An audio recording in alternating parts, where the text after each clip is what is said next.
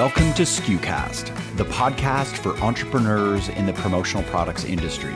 SKUcast shines a light on our industry's best work, features maverick personalities, and discusses what's really involved in running a modern promotional products business. SKUcast is the official podcast of commonsku. We have a very special crossover episode for you today. You likely know our two guests, Bill Petrie and Kirby Hasseman. With over 23 years working in executive leadership positions in the promo industry, Bill Petrie is the founder and creative director at Brandivate. He helps both suppliers and distributors grow their businesses by effectively communicating their brands. He's a frequent speaker, former promo kitchen chef, and he's the host of the Promo Upfront podcast along with his friend and co host Kirby Hasseman. Kirby is the CEO of Hasseman Marketing and Communications, a full service marketing company and promo distributor. He's also served on the board of Promo Kitchen. In addition to Promo Upfront, Kirby hosts a weekly web show called Delivering Marketing Joy, where he interviews business leaders from around the country and publishes Monday Minute, a weekly short video series on personal development. Kirby has published five books Delivering Marketing Joy, Fan of Happy, Think Big Marketing for Small Business, The Give First Economy, and his most recent hit, The Target. Today, Kirby and Bill join me on our show, and next week, Mark Graham and I will be joining Bill and Kirby on their show in a fun little crossover project. But for this episode, I wanted to get inside the head of these two leading industry thinkers to talk about the most innovative trends that are changing our industry for the better. Along the way, we discuss the impact of technology, e commerce, the distributor supplier demographic changes, and since they are both prolific creators, the impact content is having on their marketing and where they are seeing the greatest returns. Hi, friends. I'm Bobby Lehew, Chief Content Officer at commonsku. Did you know that 80% of B2B buyers expect real time interaction or as near real time as they can get? Most expect a response to their email within an hour. And as you know, many now contact you via text or Slack for an immediate connection. Now, it's because of this real time demand that we built portals. You can give your clients complete visibility with portals. They can view all current and past orders, place reorders, and start new projects with a click of a button and on their own time to get that immediate response they crave. Your clients will love the transparency, and you'll love that easy reorder button, the ease of use, and probably one of the best client retention tools available today because if you can get them hooked on real time responses, you can have a client for life. Check out our portals and our work from anywhere ordering platform at commonsku.com. Now, here's our chat with Bill and Kirby.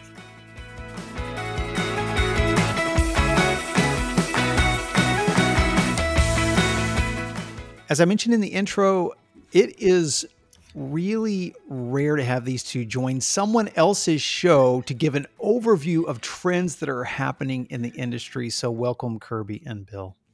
Thank you. Thank you yeah. for having us. Yeah, absolutely. This is going to be fun we're talking kind of two main trend topics because because we all of us in the room love content that'll be on our docket today but first we're going to talk about talk about overarching industry trends yeah. um, and i know you guys really unpack this on your podcast but there's a lot of interesting numbers about out there about the industry and demographics and what's going on. PPAI reports that small distributors, less than 2.5 million in annual sales, comprise nearly 50% of the industry. Hmm. Um, the 25, 26 billion dollar industry, whatever the reported numbers are.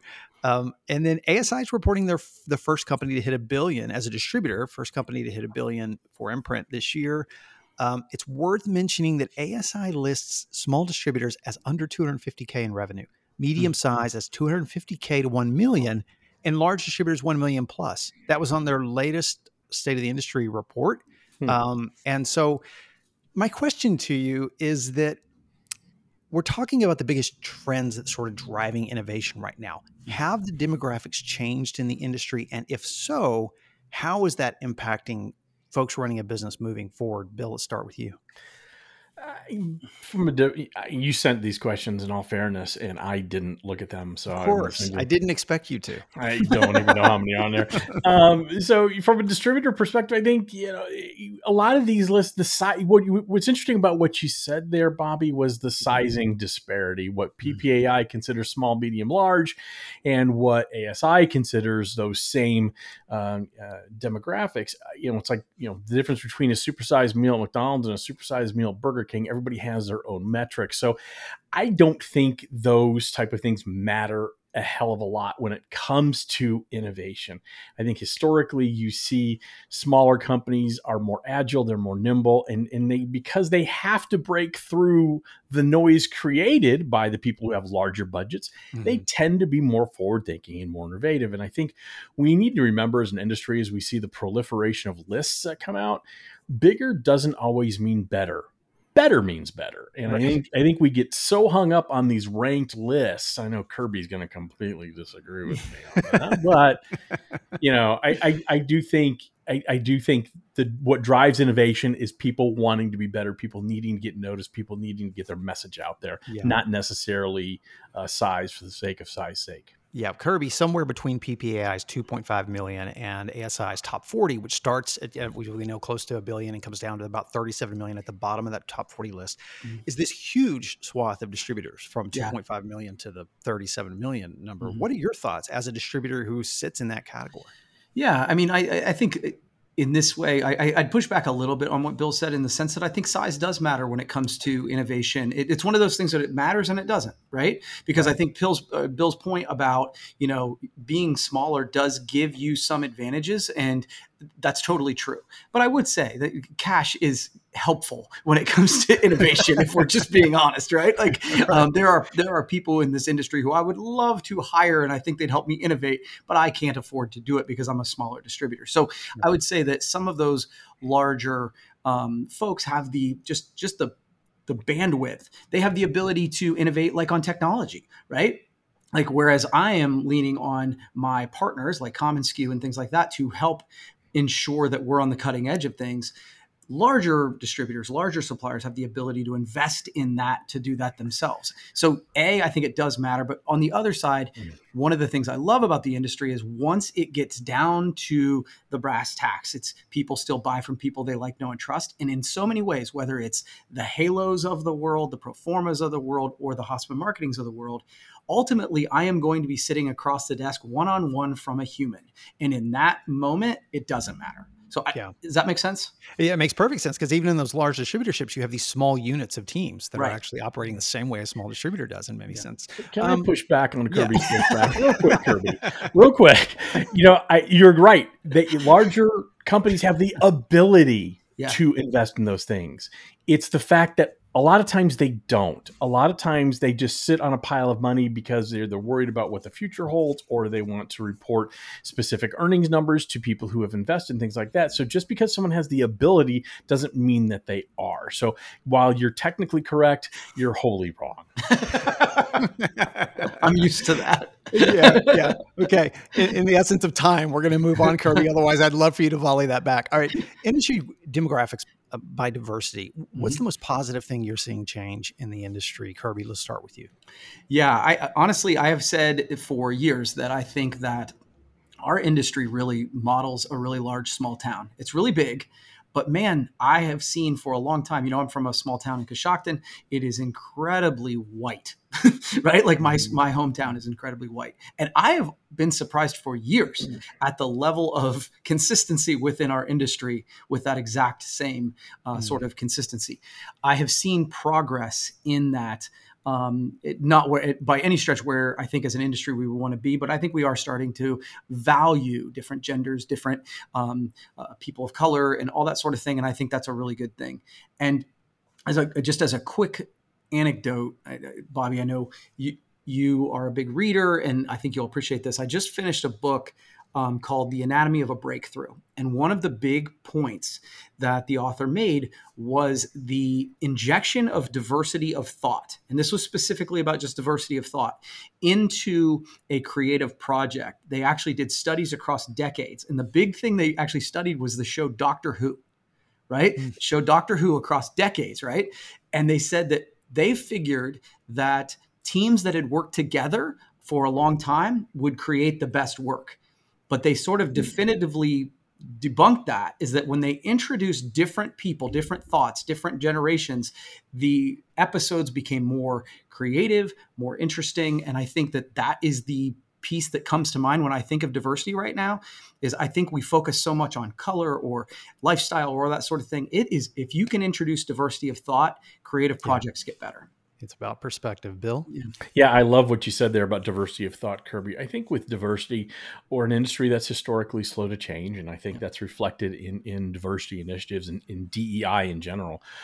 You know, I, have said it before on, on Kirby and I's podcast. I think DEI is really suffering from a, a branding problem. Mm. Diversity means a hundred different things to a hundred different people. Mm. Equity means and again, a hundred different things to a hundred different people. And so people tend to focus on those two and debate what that means and how I'm disenfranchised and that's not fair and this. If we focused on inclusion, that's a really Teflon uh, argument. It's a very difficult one for anybody to say, I don't want to be inclusive.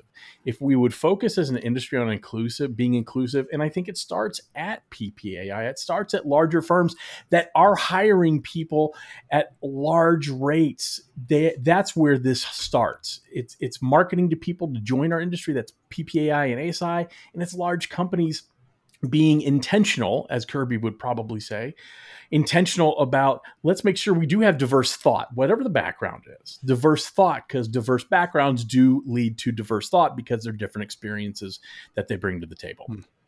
Supplier demographics, um, how is that? How has that changed in, as you have both been in this industry a while. Are we seeing um, more innovation by upcoming suppliers? Are we seeing larger suppliers take on the innovation role? Or is the consolidation impacting the industry's innovation as we move forward? Bill, what are your thoughts? I'm not sure we're seeing a lot of innovation from suppliers other than the continued trend toward packaging and experiences. I think we're still seeing that, but that's been happening for the last eight, 10 years, thanks to uh, Jason Lucash and our newly retired friend Mike Szymczak from OrigAudio. They really brought that to the table, and a lot of people have adopted that. I, I, think, again, what's challenging is it's far hard for new suppliers to bring something new to the industry. Um, it's hard for them to enter the industry in an industry that is resistant to change. Most people would rant, rather dance with the devil they know than possibly partner with an angel they don't. And so that is that is the biggest challenge is getting people's attention attention that hey, this is new and different. It's not just a pen with a blinky light this year. Hmm. Kirby. Yeah, I, I, agree on this one with Bill. I don't think we're seeing a ton of innovation across the industry, and that's not a shot. I think part of that is just the sort of hangover effect of COVID. It, right. it, for for a couple years there, it didn't make any sense from a financial perspective to invest in innovation. Man, they were just trying to get pens off the boats, right? Yeah, like so. Right. To to their defense, where I do see innovation from my perspective is much more actually on the smaller distributor side, but the smaller di- or suppliers, excuse me, smaller suppliers who are very um, narrow in their product focus. And what I mean by that is they're not trying to be everything to everybody because it's really hard to compete in a big world. Those folks who have narrow product folks focus and then like figure out ways to innovate in delivery and stand out in that way that's and, and those are the ones that stand out to me as a distributor because i'm like okay i can go to market in a totally different way and deliver that's that's where i see some innovation happening Kirby, while we're with you, and let's talk again about distributor changes, particularly changes in services, how they've changed pre COVID, during COVID, post COVID, and what's remained permanent moving forward.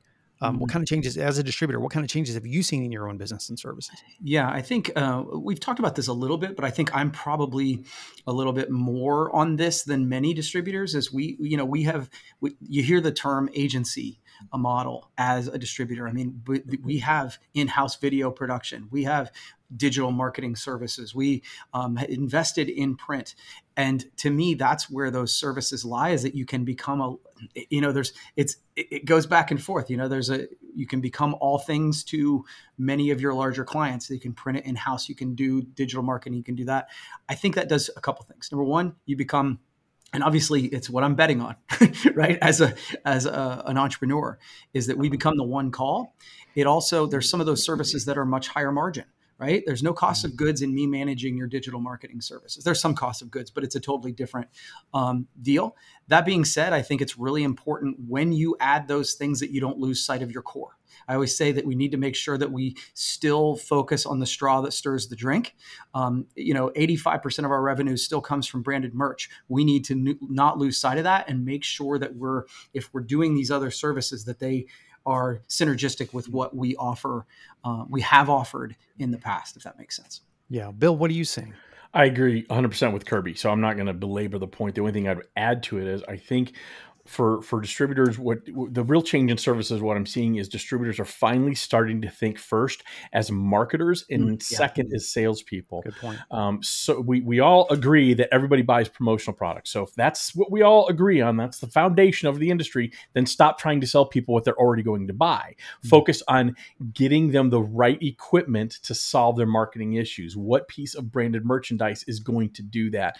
And when you start thinking about it from the end result of the client and less about what can I sell them to make my car payment this month, mm-hmm. you end up really being starting that agency model that Kirby and his team have already fabulously built in, in Ohio. Hmm. Yeah, and, and, and Bobby, if I may, one of the things that I've found that um, you talked about a trend. I, I, was having this conversation with Bill the other day that I, I was talking to another distributor and he said margins are really getting tougher to come by right now, just in this inflationary period.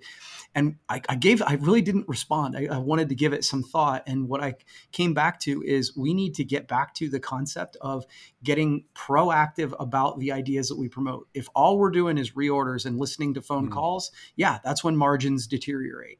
And so, ironically, while it's a trend, it's sort of going back to basics that we go yeah. to our clients with actual solutions to their problems, which is exactly what Bill's saying.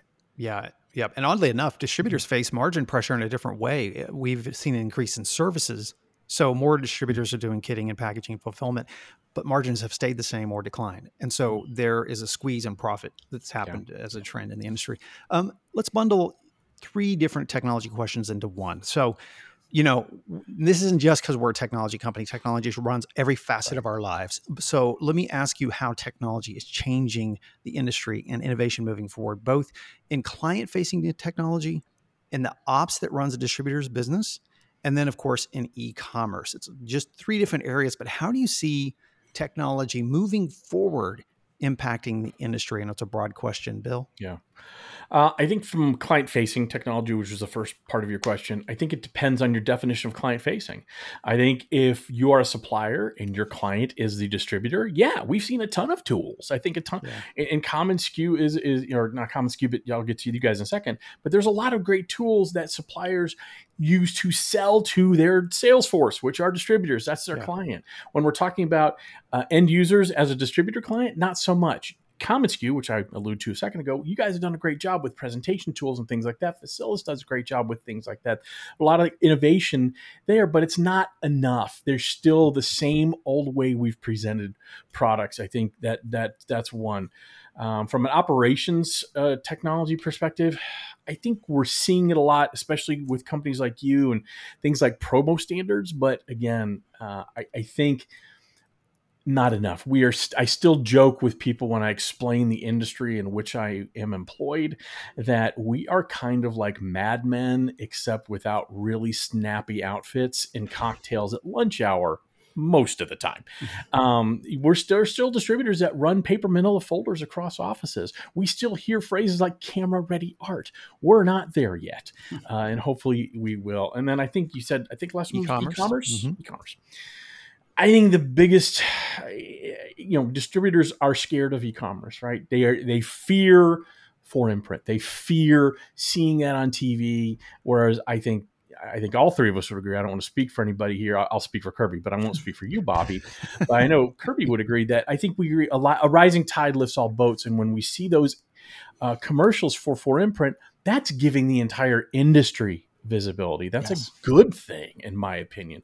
But I don't think people understand, especially distributors, understand how they can employ e commerce as an additional revenue stream, not to replace what you feel comfortable doing and you think your secret sauce is, but it can be an additional revenue stream for people who do want that Amazon like experience. I want to click and buy. I just don't, I don't want to deal with them. And that's okay. You can make a ton of money doing that. You can mm-hmm. make a ton of money doing so I think the biggest challenge is they don't understand really how do I how do I make this part of my business and not have it envelop my whole business. Thereby, I'm now competing on price with 4imprint. Yeah, Kirby. Yeah, in this, I, I was conflicted about my answers on this, but I was as I'm listening to Bill, it's kind of coagulating my thoughts. So I, I think when I look at these areas, I think that the level of innovation is driven by two places. It's by suppliers and by end users. I it, i'm only speaking for me i'm sure there are more innovative distributors out there. But when i think of you know operations technology and the promo standards of the world um, th- those are the folks who are doing so much more of it. And obviously commonsku you are making it easier to to manage orders and things like that. And then the e-commerce piece you know the, the tools have become out there but i think it's because end users are demanding that they don't go through an entire presentation, pick the, the color, pick the item, and then realize it's out of stock. And then, hey, I want to have that Amazon experience, so I want to have my own company store. So suppliers are, I think, doing most of the investing on in my experience, but it's because end users are uh, sort of demanding or requesting it. On the other hand, I think to Bill's point, those of us in the middle, when A, we need to appreciate, and it shows a little piece of gratitude for the folks who are doing that work. And then number two, not put our heads in the sand and decide that we want to do business the same way we've always done it. I think the yeah. ones who are coming out on the other side are the ones who are like, okay, I'm going to try. Uh, a commonsku shop. I'm going to try to build this thing, and it may not go perfect the first time. And it, there's going to be a, understand there's going to be a learning curve because every time you do something the first time, you're probably going to suck at it. Being willing to do that in a way so that you can quickly get better at it and add that piece of business, like Bill said, that's going to add to your bottom line, but also add to the experience where uh, customers actually come to you for that sort of thing. I think those who are willing to lean in on that come out stronger on the other side. Yeah. You know, it's ironic. Suppliers have done a great job providing marketing tools both to distributors and to the end user at the same time. Mm-hmm. And um, what we're we're seeing in B two B research in general is that the B two B buyer is demanding more and more self serve tools. Yeah. So things like the portals, and I asked and I asked Dale Denham this question. I said, "What do you think is the biggest trend happening in the industry?" Um, and he mentioned shops. I don't mm-hmm. mention shops just because we sell shops. I think it's it's just been an astonishing Mm-hmm. number to see grow. I mean, July, Kirby, you and I were talking about this. The three J's in the industry were always our slowest months. July was the biggest month we've had for shops yet. So there's right. interesting embrace happening, and perhaps we serve, you know, maybe a more progressive side of the market.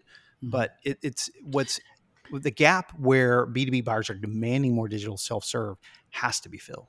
Well, and I think what you're seeing is that the customer is saying, look, again, I was just listening to this on um, Delivering Marketing Joy, the podcast that I do. Uh, the, the, gal that I had on there, De- Deanna Shimoda, was saying that 73% of customers want to get all the way through the sales funnel without dealing with a salesperson. And mm-hmm. so utilizing and embracing those tools mm-hmm. so that you're giving yeah, them access to everything they want until it's time to actually push the button is, I think, powerful. Yeah there, there's a reason why large grocery stores are doing away with people scanning your items and it, they're almost fully self-serve. Your right. audience is telling you what they want. It's a shame on us if we're not listening. Yeah. We've all three been at this a while to see probably some really astonishing trends happen with the receptivity of merch in culture in general, from the consumer standpoint, from B2B, doesn't matter. Um, the, the B2B consumer and the B2C uh, customer are the same. Um, how have you seen the impact of merch affect the public at large, both negative and positive? Bill, let's start with you. Yeah, I, I think the one thing that stuck on my mind when you were talking about that is with the proliferation of, of collaborations, both that make sense and both that make me go, I don't understand this at all. right. But yet I'm looking at it, right? right so exactly. you know, there there are some that are actual functional and they try to make it functional. And there's some are just clickbait and gosh darn it if they don't work. Um, so I think for the, that bodes very well for our industry. You know, yeah. when we got in the industry, and, and, I'll speak for me, when I got in it 23 years ago, gosh, I'm old, but when I got in 23 years ago, we were this redheaded stepchild of marketing, and I get to say that because I do have redheaded twin boys, so okay. um, but you know, we were this kind of oh shit, what are we giving away at the trade show next right. week? That was our marketing. Now we are really we've elevated PPAI uh, has done a fantastic job over the last decade, really elevating us, and so I think the future is very very good, but only for the distributors that are really trying to create that overall experience. There are still many distributors out there and still making a decent living putting logos on things. Those days are almost over if they're not over already. Yeah. The, we, we used to joke, all of us uh, in this industry used to joke when we would go to a trade show, we're jaded. We don't see the magic and all that. Our audience is now aware that it's not that hard to put a phone number or a logo on a pen. It, it, it's not the magic it was five, ten years ago. So if you're not working continually to create that magic, you are going to be left behind. But I think the future for our industry is is rock solid. Yeah, Kirby. Yeah, I think that in, in I think Bill and I've talked about. I think Bobby, you and I have talked about this separately. One of the the benefits, for lack of a better term, of the pandemic was that it showcased the the need, the desire to do quality merch, mm-hmm. right? Uh, you know, it doesn't make sense to spend $25 to ship a five cent pen. And so I felt like there was a real shift in, okay, well, if we're going to do this, let's go ahead and do it right. Now, so I think that elevated our industry in the conversation of marketing and advertising in uh, culture. Like the, uh, it really, I think, made a big difference through there. Now, the one thing that's the caveat, so I'd say that's a real positive. The caveat is we need to continue that work as an industry. It mm-hmm. is really easy for us to go, yeah, okay, everything's fine now. Let me sell you some cheap shit and we we have to fight that urge. I understand that you know sometimes that we want to go inexpensive but it doesn't have to be crappy. And so i think spending that time um, to educate our customers to help them do a better job of representing their own brand if we as an industry can continue to do that it will serve the entire industry well. Um, go ahead. No yeah i was totally agree. Could uh, yeah, just i was yeah. i was verbally applauding um, this uh, here's a great Mark Graham question. Okay, this okay. is this is a fun one. What industry topic in the past 12 months has divided the two of you the most uh. on your podcast? Um, I'm going to say lists. Um, yeah. Uh, so, okay. yeah. So, Bill. Uh, now, I will say I want to I want to back him up on this. So too. So I am I love lists. I think yeah. they're fun. I think they're interesting. I think they're fodder. I don't really care. Like I I actually like the fact that many of the times I disagree with them. Um, Bill has I, I think talked a lot about it here recently, where it's like he just doesn't like sort of ranked list where it's where it's um, it's kind of subjective. I, and I, Bill, I want to back you up here. So I Promo Pulse just put out their top content providers or whatever. And it was fascinating, Bobby, that um, that the next day there was comments about it and it was very positive whatever. But the next day jason said look jason noakes from promo paul said this is exactly how i come up with the list. Here's the metrics. Here's the why. And i will say it was satisfying to understand that. So to bill's to, to back up bill's point i think that there is value in that but i really i just enjoy all the lists. Yeah too many lists, Bobby. Too many lists. Too many lists. Boy, I sounded very Trumpy in there. It's the worst deal we've ever had. Um, no, here, here's. I don't mind lists when they're ranked, and I'm talking specifically about ranked lists. I don't mind li- ranked lists when there's data and metrics behind it. Largest sales volume, of course, that can be fudged, but you get my point. Same thing with with uh, Jason Noakes' list. It's the the lists that are ranked that are well we're throwing what we interpret as creative or we interpret as innovative or we interpret as this. When when it's ranked and there's not tangible uh, specific data i don't i don't like the rankings. Now i love lists when for example greatest places to work comes out. I'll use that as an example. That's just listed alphabetically. So i don't really care what the metrics are. It, it, it's where i get divisive on it is when it's ranked for just silly reasons and right, it's just right. for for us to talk about. So right. but you know. Which is what we're doing so. Exactly. yeah, there we go. Exactly. All right. So another mar- great mark graham question. What's one opinion you held about the industry 10 years ago that you now realize was wrong? Kirby let's start with you. Yeah sure. So i, I think 10 years ago i thought that there would be never be a supplier and a distributor that were owned by the same whether they, they whether the supplier came over or whatever I, I, I felt like that that was a an incredibly divisive way to do business i actually still think that to a degree but do i think uh, that could happen yeah i think it could happen hmm. I thought by now there would be several large unnamed suppliers that would have eschewed the traditional business model of going through the middleman of distributors and they would go direct very publicly to end users. I still think that'll happen but it hadn't happened yet. I also thought I'd see some exclusive deals between specific suppliers and specific distributors, thereby giving distributors kind of that uh, we're the only ones that have this type of product or this exact product. But we haven't seen that. But those okay. those are the two I thought of. Interesting. Okay, both very similar. Let's switch now to content trends because we all work in the world of content. We love this world. It's something that we love and agonize over. Um, straw poll: Where do you consume most of your content now? Kirby, start with you. Uh, YouTube's number one. TikTok is the fastest growing for Okay, me. For, for you personally, that's where For you're me, going. that's just me personally. Yeah. YouTube by far. It's. I mean, it's. There's not a close second. That's where I go to do research. That's where I go to en- be entertained.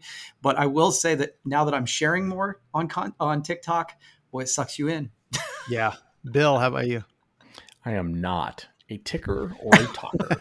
uh, I am a podcast guy. So, really, podcasts. I go down avenues and deep roads and try to find podcasts that not only entertain me on, on, on when I want to not think of work, but also help educate me when I am thinking about work. So, I'm, I'm a podcast guy. Yeah. Okay.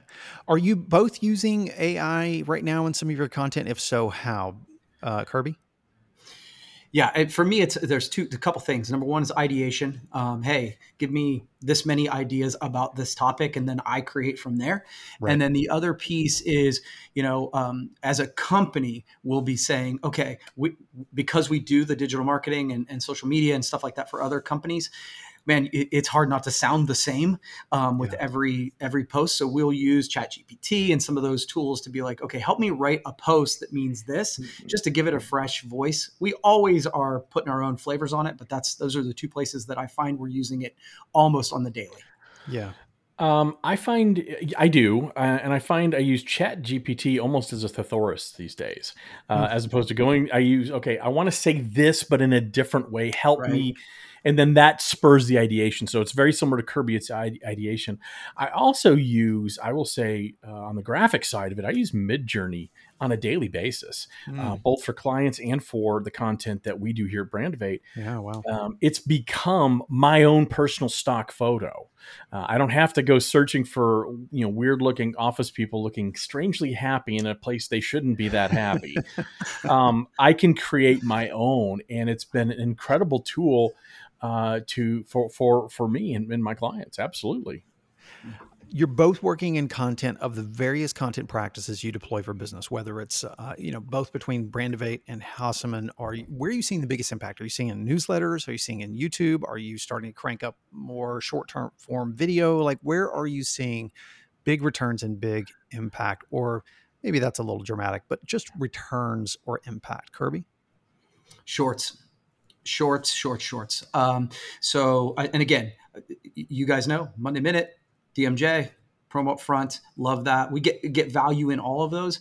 Uh, in the last couple months, probably three months, I've started ramping up shorts that I can go across platforms. So I keep them at 60 seconds, put the captions on. So I'm on TikTok, Instagram, Facebook, LinkedIn. You know, like you name it, I'm, I'm and you going across those platforms, and the feedback I've gotten on those has been really, really good. It's it's literally the kind of stuff where people are actually physically coming up to me in person and going, "Hey, I really like that specific video," and I haven't had that in a long time. Yeah. The other thing that's interesting is this sort of that same piece of content across platforms.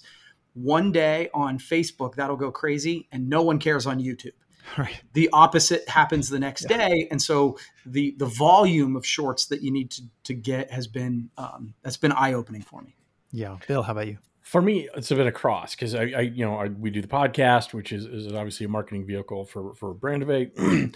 I do a blog every Monday, obviously another, you know, but that's writing, that's that's reading, people actually reading and engaging. The, the beverage of the week is now a video, a short video, so I agree there. I think for me, it's variety. I don't think it's one or the other. So Yeah. I'm answering your question in the way of a politician. I'm not really answering it.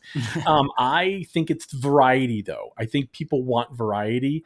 Uh, they crave it. Uh, I know I do. I, I try to give create content the way I consume it. Yeah. I get bored hearing the same thing and seeing the same thing over and over again. So I figure if I'm bored, there's got to be a lot of people bored. So to me, it's variety because I find, like Kirby, I find value in all of them. Yeah, as running running businesses, we want one answer, and there is not one answer when it comes to content. Unfortunately, um, what do you both? Uh, this may be a really dumb question because it might be obvious as we're sitting here, but what do you enjoy working on the most? Because I think that has a profound impact on what a distributor creates. I always talk with a distributor about when they talk about getting into content. I start with what they enjoy, like what do they, Yeah. what do they enjoy themselves because they'll tend to gravitate to it and accomplish it first. Kirby, wh- what about you? Yeah, I think one of my favorite pieces of content to do each week is is promo up front with Bill.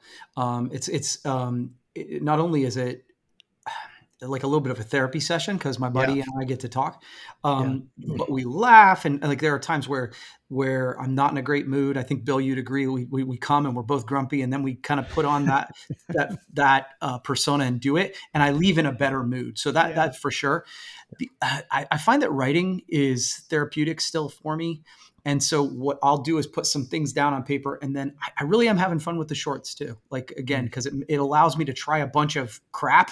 like, oh, hey, I like this idea, and I've only got a minute to do it.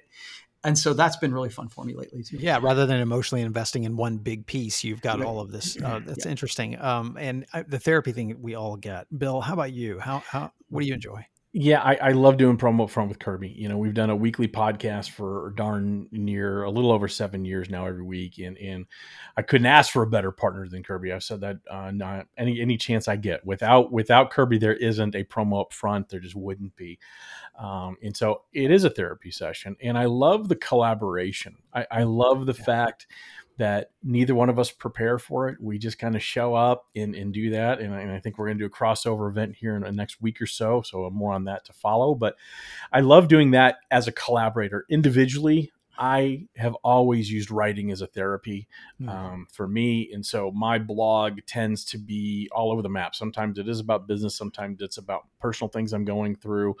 Um, it is absolutely catharsis for me. And, and without, and whether I publish it or not, I write almost every single day because that's what helps me remain centered, remain balanced, remain focused. Mm. Final question. I'm asking this because really the community loves this question. We're all looking for insight like this. What's the most recent article, podcast, book? I know this is a regular question, but honestly, I love it too. What's the most recent article or podcast or book or video you've watched that really made a difference in how you work, how you live, or how you think? Kirby? So the person who and I, I, follow a lot of folks you know this i'm seth godin every day ed mylett there's a bunch of them alex hormozi is a guy i've been following. He's about a 33 year old entrepreneur who has had $100 million exits. Man that guy is thoughtful. He's got a podcast called the game that comes out a couple times a week. Um, I find every time I listen to it, I'm like, man, that's like he is so wise beyond his years. I've I've found him to be amazing. He has a book called Hundred Million Dollar Offers that is powerful, hmm. and he's got a new book coming out here. And again, I have nothing in it, but a new hundred million dollar leads that I like. I think it comes out like in a week or so. I'm going to buy it the moment it comes out. So he's one of those voices that is impacting me right now. That's cool. Bill, how about you?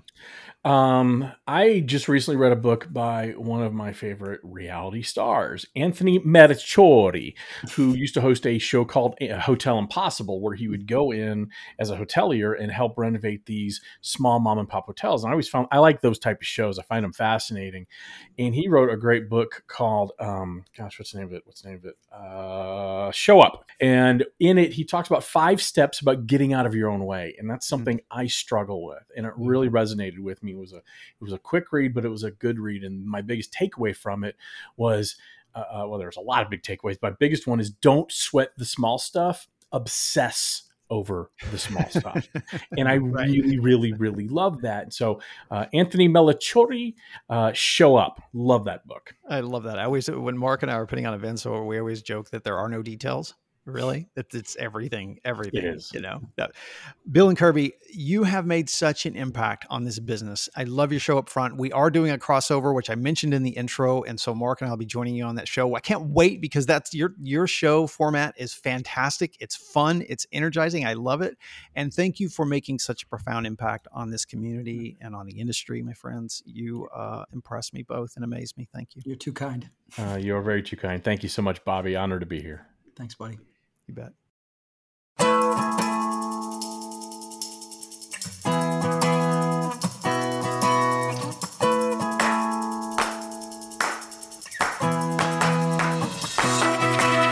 Thanks so much for tuning into this episode of SKUcast. Be sure to keep up with our latest content by subscribing to SKUcast on iTunes or to our blog at community.commonsku.com. Until next time, friends, thanks so much for listening.